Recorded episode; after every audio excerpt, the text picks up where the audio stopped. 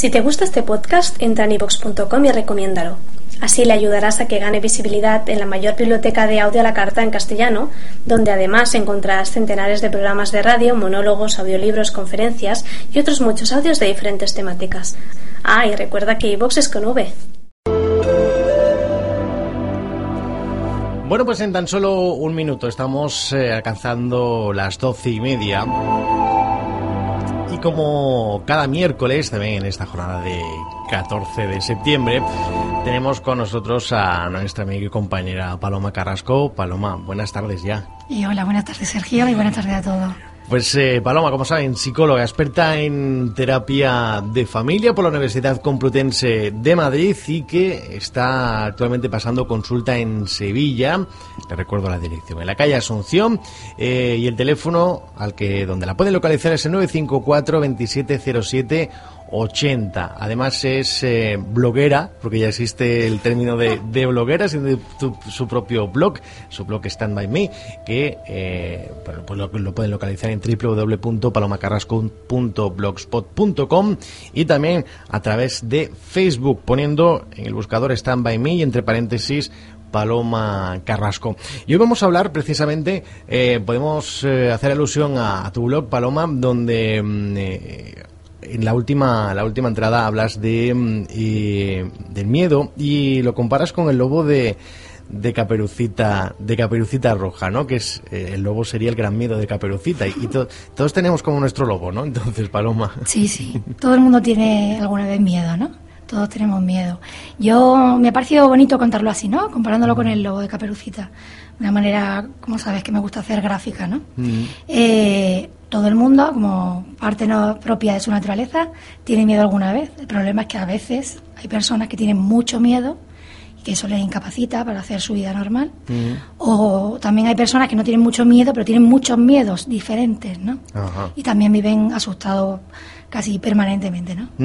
De, después de leer tu, tu entrada, Paloma, a mí me surge una duda. Mm, ¿Es bueno tener miedo? O sea, ¿el miedo tiene una parte positiva? Pues yo creo que sí, porque de hecho no, el miedo es adaptativo, ¿no? El miedo, gracias al miedo nos hemos podido salvar de que no coman las fieras, ¿no? Sí. En, la, en, la, selva o, o, hace muchos años, ¿no?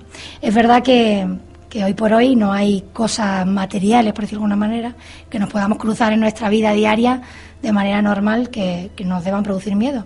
Pero en cualquier caso sí que a veces nos puede, nos puede ocurrir algo, algo malo y esa, esa sensación de miedo, ese sentimiento, nos va a preparar, ¿no? fisiológicamente incluso. ¿no? Uh -huh. El cuerpo se activa y se prepara para dar una respuesta. El problema uh -huh. sigue siendo ¿no?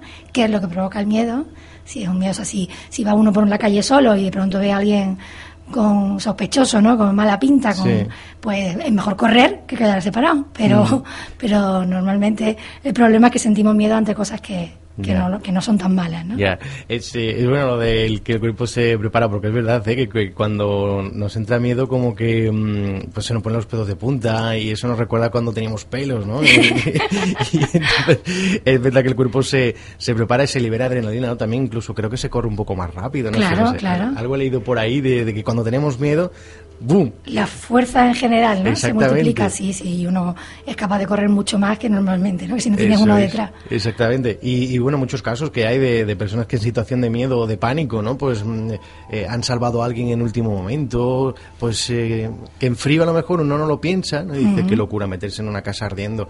Pero en el fragor y tal, ¡pum! Sí, lo, sí, lo algunos hace. sacan lo mejor. Exactamente. También es verdad que algunos mmm, se bloquean, Sí. el miedo también nos paraliza, ¿no? Esa es la parte mala. Uh -huh. Y, y entonces no hacen nada. Entonces es un problema, surge el problema, pero bueno, aquí estamos para intentar solucionarlo. ¿Miedo y fobias es lo mismo, Paloma, o qué son las fobias? Mm, Bueno, pues hay que diferenciarlo, ¿no? El miedo ya te decía que es normal y natural y que todos podemos sentir miedo. Y la fobia ya es una, una manera clínica ¿no? de llamar a, a, un miedo que a veces nos ocurre, pero que tiene una respuesta absolutamente exagerada ¿no? Uh -huh. y desmedida. Eh, la fobia en, en, psicología en general se pueden diferenciar entre las, las fobias específicas que se llaman simples, ¿no? que son estas que se, que se producen por, por algún tipo de objeto, ¿no? De animal, de insecto, de... ah, Luego lo hablaremos, ¿no? Hay una serie de cosas que producen miedo en esa persona y se produce la respuesta exagerada, te decía. La, la persona lo reconoce la mayoría de las veces, sobre todo los, los niños no tanto, ¿no? Pero los adultos, como irracional, como excesivo. Mm, Saben que si, que si, por ejemplo, la fobia a las arañas, que es muy típica, saben que una araña no los va a devorar, pero aún así no pueden evitar mm, o salir corriendo, subirse encima de una mesa, o sea, sí, la respuesta es totalmente exagerada. ¿no? Mm, también estarían las fobias sociales, ¿no? que, que tienen más que ver con las relaciones con los demás, esas personas que, que temen muchísimo, ¿no? Por, por timidez, por introversión, eh, relacionarse con los demás y se van aislando. Y, y también quizá la- una que no tiene mucho que ver, ¿no? que yo creo que nos da pie casi a otro programa por completo, es lo de la agorafobia, ¿no? que tiene más que ver con las personas que temen a los espacios abiertos por, por dificultad en un momento determinado a salir, a no saber salir, y eso les va produciendo cada vez más quedarse en su casa metidos. ¿no? Ujú. A mí lo que me llama la atención de las fobias, eh, Paloma, es que, que son tan personales que hay personas que no la entienden. ¿no? Eh, eh, y nadie puede entender, pues, como tú decías, ¿no? que, que yo, pues eh, con todo lo corpulento y todo lo grande que soy, me aterre una cucaracha. ¿no? Entonces uno, uno lo comenta. Y bueno, pues, eh, pues es motivo de mofa, ¿no? Y, Pues sí. y, y so- y las fobias son las grandes incomprendidas. Solo te entiende quien las tiene también, que en este caso aquí ya lo he leído.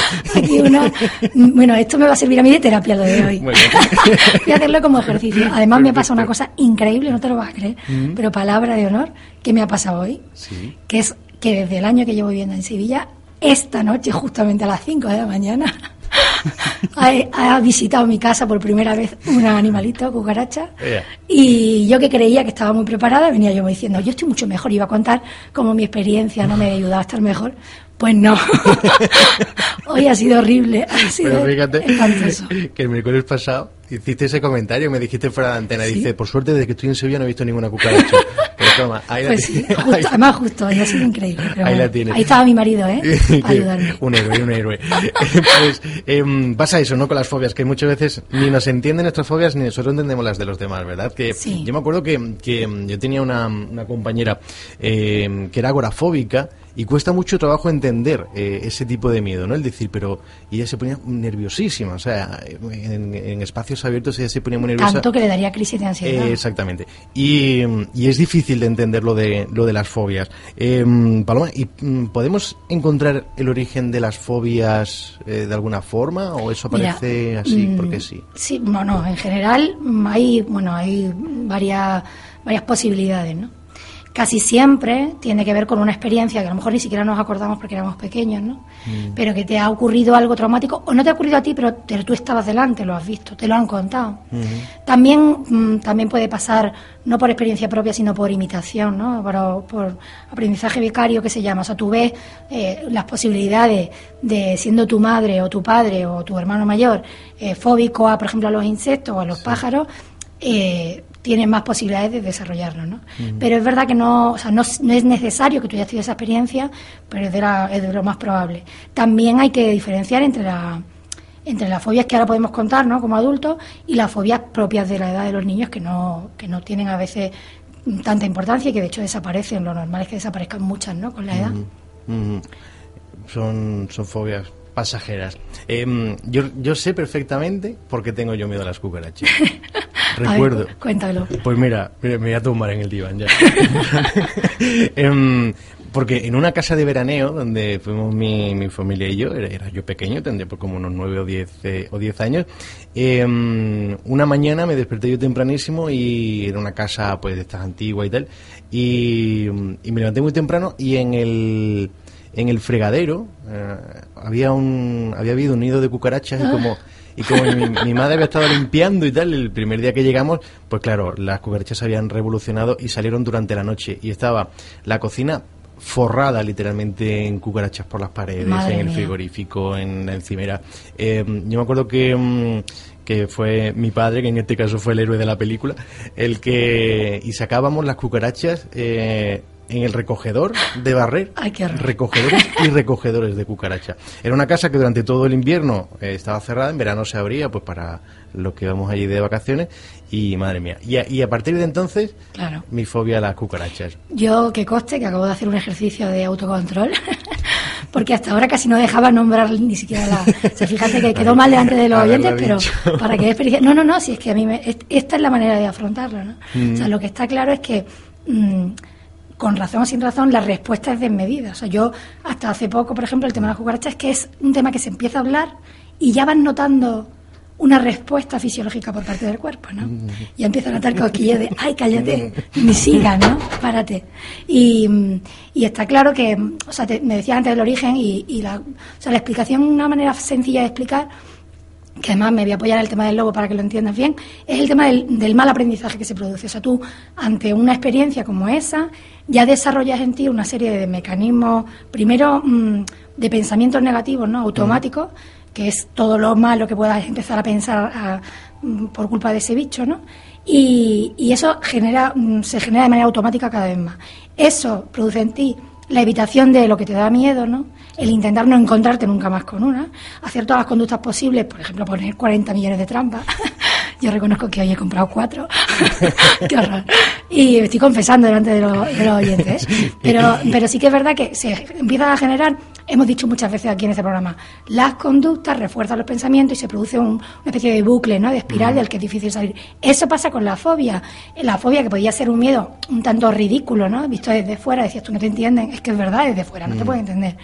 Sí que, sí que es verdad que mm, los pensamientos generan una serie de conductas de evitación y esto refuerza muchísimo el miedo. Al final, por ejemplo, Caperucita, la primera vez que el lobo la asustó y, y pasó aquello, tenía dos opciones, ¿no?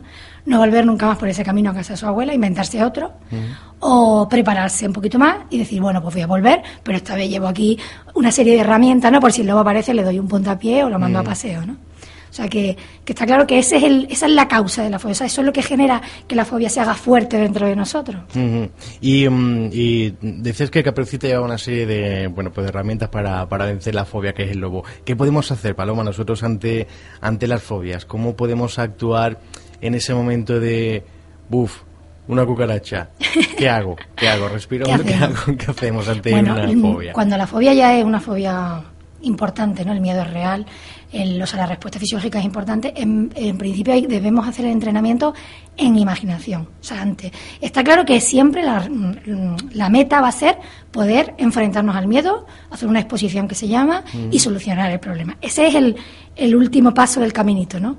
Volvemos a las cosas que yo digo siempre de lo de los pasos, ¿te acuerdas? Pasos de bebé, ¿no? Vamos a empezar por el principio. El principio es por un lado, mm, todo lo que tiene que ver con la reestructuración cognitiva, que se llama, yo tengo que hablar contigo y decirte, vamos a ver, Sergio, bueno, yo no soy la mejor para hablar de esto, pero yo lo voy a solucionar.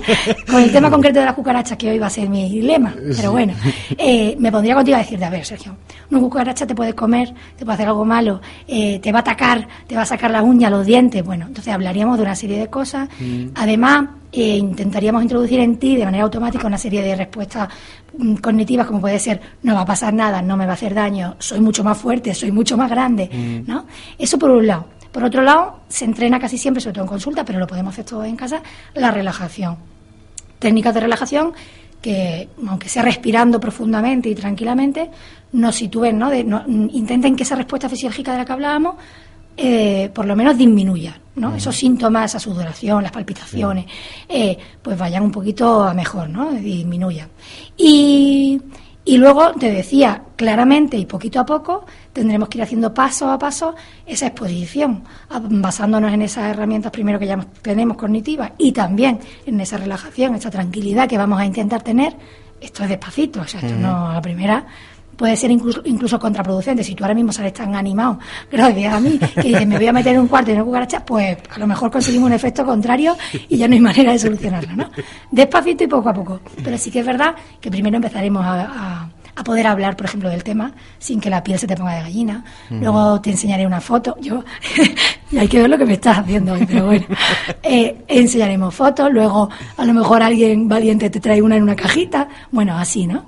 pero, pero es así, el camino es ese. y, y, las herramientas claves son relajación por un lado y también todo el trabajo ese cognitivo, ¿no? De, desbloquear ese mal aprendizaje que decíamos y conseguir empezar a pensar con un poquito más de sensatez, ¿no? Porque efectivamente no pasa nada, ¿no? Esto se puede aplicar a cualquier miedo, ¿no? Por ejemplo, el quien tiene miedo a volar también tiene que plantearse pues esa relajación, ese eh, o sea, todo ese, todo ese proceso. Hay, hay una fobia que es distinta de los demás. En general, casi todas las fobias producen las ganas de salir pitando, ¿no? La evitación. Pero, por ejemplo, la, fobia a la sangre, que también es muy típica de muchas personas, las inyecciones, eh, a todo lo que tiene que ver con la medicina, eh, esta es la única que produce lo contrario, que, que es el desmayo, ¿no? La gente pierde el control, pero no lo pierde saliendo corriendo, poniéndose histérico, sino, sino desmayándose. en esa se trabajaría de otra manera un poquito diferente, pero, pero en general lo que hay que evitar es esas, esa, esas ganas de huir, ¿no? Y enfrentarse a esto que decíamos. Pues eh, vamos a cambiar de cucaracha, ¿vale? Vamos, a, hablar, de pájaros. Eh, hay personas que tienen miedo a los pájaros, que tienen fobia. Incluso hay personas que a las gaviotas, por ejemplo, les da pánico. Eh, mira, la de los animales que es la de las más comunes. También es verdad que en la medida que uno siente o tiene una fobia es más posible también ir teniendo otras, ¿no? Sea, si a ti lo que te da miedo, eh, por eso es lo suyo, aunque decíamos que en la medida que no te te supone un problema, al final todos nos morimos con la fobia y no lo vamos a solucionar, mm. pero sí que es verdad que si lo solucionamos es mejor porque nos hará más fuerte ante los demás. ¿no? Mm. Eh, la de los animales es muy típica. A mí, en concreto, yo tengo una discusión a veces con uno de mis hermanos, el mayor que es médico, que siempre está con el tema de que las fobias, que son condicionadas, que, o sea, que tú naces y que no tienes miedo a nada y que, y que, ¿no? y que esto se produce por algún tipo de aprendizaje. Mm. Pero yo tengo claro que, por ejemplo, los niños eh, hay niños que tienen miedo y que tú no has hecho nada. O sea, yo no le he hecho nada a mi hija, por ejemplo, con el tema de los payasos, de los disfraces. Y yo, mi hija mayor, que ya lo ha solucionado, recuerdo perfectamente que fue increíble lo que pasamos en el bautizo de su segunda, de la mm. hermana. Mm. Ella tenía más de tres años y contratamos y nos costó un dinero unos payasos.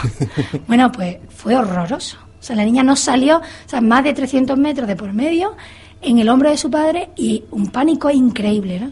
Mm, hasta ese momento jamás me lo había manifestado el tema de los disfraces. Luego ya, por supuesto, Halloween, que fue poco después también, no quería que ningún niño se le acercara. O sea que hay miedos que tienen que más que ver, yo creo, que con cierta predisposición con la naturaleza y otros que no, ¿no? Pero el de los animales, decía los pájaros, el de los animales es lo más común. Luego la claustrofobia, los ascensores, mucha gente. Vamos a seguir hablando de niños. Eh, Paloma, ¿cómo tenemos que actuar ante situaciones como, como esas que tú nos contabas? Cuando nos damos cuenta que, que, a nuestro hijo, a nuestra hija, pues le da miedo, pues eso, algún, algún animal, le da miedo, pues eh, los payasos, eh, los ruidos. yo, mi prima cuando era pequeña lloraba, pero como una descosía cuando eh, con los fuegos artificiales. Con los fuegos artificiales muy típico también. sí, los pánico, y los fuegos. Pero pánico que se escondía. ¿eh? ¿Cómo actuamos cuando detectamos que nuestro hijo, que nuestra hija em, eh, tiene algún tipo de, fobia? Pues, mm, bueno, como casi siempre con el tema de los niños, ¿cómo se debe actuar? Lo primero, intentando estar tranquilos, ¿no? No, no atacar directamente el miedo. O sea, hay que, hay que, te decía, hay muchos miedos que son típicos de la edad, ¿no? El tema de la oscuridad, todo esto que tú decías. Mm, y hay que entender que, bueno, que, casi siempre se suelen solucionar, ¿no? Tú tienes que acompañar ese miedo del niño diciendo, pues, efectivamente que no pasa nada, ¿no? Tranquilizando, pero no queriendo hacer de psicólogo, ¿no? De terapeuta, mm. queriendo, o sea, muchas veces tendemos a, exponer al niño, decir, no, esto lo vamos a solucionar, ¿no? Esto, el miedo al agua, por ejemplo, ¡pum! y la gente tira, al niño al agua, eso, o sea, eso lo he visto yo hacer. bueno, pues mm, suele ser contraproducente y hay que tener cuidado, ¿no? Entonces, lo primero, tranquilidad. Lo segundo, recapacitar, lo decimos mucho aquí, ¿no? Por ejemplo, saber si en, qué medida estamos pudiendo ser nosotros eh, los que apoyemos esa fobia. Te decía, muchas veces estamos imitando comportamientos. Es muy difícil que le pidamos a... Yo ahora, por ejemplo, a mi hija le digo, que tienes que ser valiente con el tema de las cucarachas. Pretendo que ellas me salven a mí casi. Bueno, pues ya empiezan a tenerle miedo. Está claro la culpa es mía y, ahí tengo que asumirlo, ¿no? También por eso debo intentar solucionarlo, ¿no? Mm. Me da responsabilidad como para decidir a, de decidirme a solucionarlo. Mm. Bueno, pues te decía tranquilidad por parte de los padres, reflexionar si podemos hacer algo por porque el niño sea más valiente. Nosotros podemos darle ejemplo, más que más que hacer que el niño se enfrente, ¿no?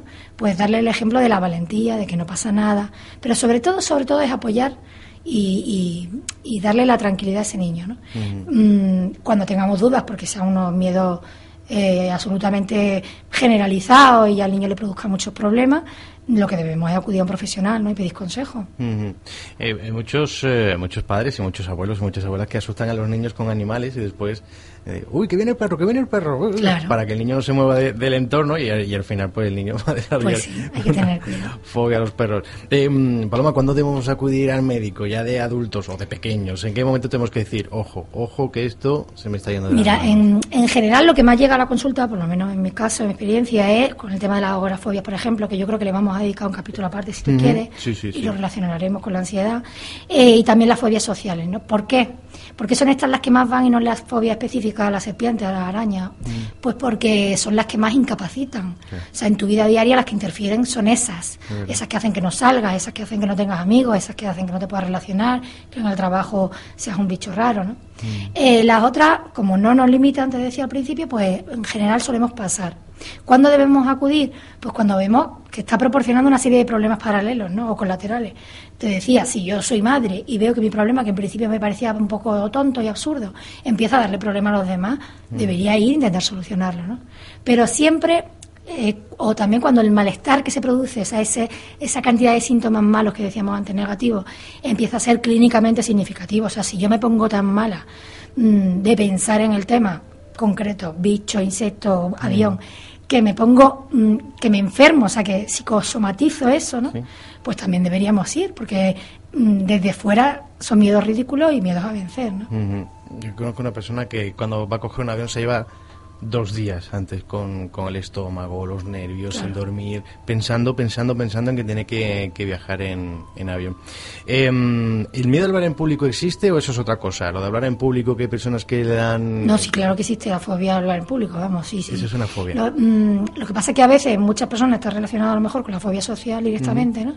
Y en otras son personas normales, extrovertidas, con su grupo de amigos, a la hora de conocer, y sin embargo ponerse delante de de una serie de personas que te está poniendo atención, pues les, incapacita mucho. Eso además se ve desde bastante pronto, por el tema, yo me acuerdo de la facultad y eso lo ves, o sea, en cuanto tienes un examen oral o cuando tienes que hacer una exposición de un ejercicio simplemente, pues pues ya supone un problema, ¿no? Esa sudoración, yo me acuerdo, por ejemplo, a mí, que ahora me, me gusta mucho, es verdad, hablar en público, no, no, solo, no solo no me importa, sino que de hecho me gusta. Pero yo, por ejemplo, recuerdo en el colegio tener que exponer trabajo y que hay que ver los ejemplos que pongo, vaya psicóloga, van a decirle. Los oyentes van a decir, vaya, vaya, pero bueno, sí que recuerdo en el colegio, yo no sé si sería segundo bus, o sea, 10, 15, 16 años por ahí, ¿Mm? que la mano izquierda, y también me pasó el día que me examiné de carrera de conducir, la mano izquierda hacía unos movimientos increíbles. El papel, mm, por lo menos, por lo menos 50 centímetros avanzaba y retrocedía, ¿no? Y era gracioso, la gente se reía, pero bueno, yo aquello lo, lo, superé, ¿no? O sea, mm. es verdad que en esto también funciona muy bien lo que decíamos antes, los entrenamientos. Poco a poco, una de los ejercicios que te, que te recomiendan hacer es, ve entrenando cuando eres niño sobre todo, ¿no? O, joven. Entrena sobre personajes ficticios. Pon todos los muñecos que encuentras en tu casa, los peluches y tal, los pones delante y te vas entrenando y tal. Yo me acuerdo que decía, como mi colegio era un colegio católico y tal, decíamos, yo voy a, mm, yo voy a empezar a entrenar y así lo hice y saliendo a leer en misa, o sea, que, que me ponía muy nerviosa, pero como eran poquita gente y la gente ya te va conociendo, ya saben quién eres, mm. pues oye, era un entrenamiento estupendo, ¿no? y, poquito a poco se cogen herramientas. Bueno, pues eh, ya en otro, mm, más adelante hablaremos de, de la agorafobia. Eh, Paloma, ¿cómo lo, así brevemente, aunque otro día hablemos, eh, ¿cómo se puede definir la agorafobia? ¿Cómo, em, para quien no conozca qué es la agorafobia? Eh, mira, la agorafobia técnicamente y teóricamente es el miedo a los espacios abiertos, ¿no? Mm. Lo que pasa es que como el... O sea, lo, último que acaba haciendo una persona agorafóbica cuando ya el, problema se agudiza muchísimo es quedarse encerrado, pues la gente lo, confunde un poco con las claustrofobias, con salir fuera, ¿no? Pero vamos, la agorafobia es miedo a los espacios mm, eh, abiertos en la medida en la que te mm, suponen una dificultad si ocurre algún problema. Quiero decir, por ejemplo, gente que empieza a no querer ir, por ejemplo, a conciertos o a hipermercados ¿no? a centros comerciales. ¿Por qué? Porque la medida que ve que el espacio es grande y que hay mucha gente, si pasa, empiezan a pensar, ¿y si pasa cualquier cosa? ¿Y si yo tengo que salir corriendo? Pues no voy a mm. poder, no voy a encontrar la salida. Ese, esos pensamientos primero mm, se van generalizando hasta que, yo me acuerdo, no sé qué película es, de Sigourney Weaver, que empieza la película así, y ella, y ella es policía, me parece, mm. pero empieza con que nada más salir, o sea, intenta abrir la puerta de su casa y el espacio del pasillo ya se le hace como gigante, ¿no? Y lo distorsiona de tal manera que, por eso se sienten seguros solamente en su casa, acaban, acaban encerrados, ¿no? Pero es eso y además casi siempre está la hay acompañadas de ataques de pánico y que no, pero en muchas medidas están eh, acompañadas de estos ataques de pánico que cuando tú quieras lo hablamos y, vemos cómo también no se trabaja. Pero las crisis de ansiedad o ataques de pánico, que es lo mismo, acompañan mucho a la agorafobia. En la medida en que yo, por ejemplo, un día salgo a la calle y, me pasa y, y siento y tengo una crisis de ansiedad, eso, vemos el tema de caperucita o del mal aprendizaje, ¿no? Eso empieza a producir en mí una serie de pensamientos que hace que yo diga, bueno, pues ya por aquí no voy a ir nunca más, porque aquí me pasó esto, ¿no? Este camino no lo cojo, voy a coger otro. En este centro comercial no voy, que ya me pasó esto, voy a ir a otro. Va reduciendo, entran en los bares, por ejemplo, y miran lo primero si está ahí a ventanas abiertas, si hay otra puerta, si la puerta no se cierra cuando yo entro. Todo, todo eso, ¿no? Madre mía. Bueno, pues hablaremos y también hablaremos de, la ansiedad, porque muchos temas de los que hablamos siempre se da la palabra ansiedad, ¿verdad? Eh, la ansiedad es algo que se puede controlar, ¿no? Claro que sí. Pues eh, hablaremos, hablaremos otro día de, la ansiedad y cómo controlar la ansiedad.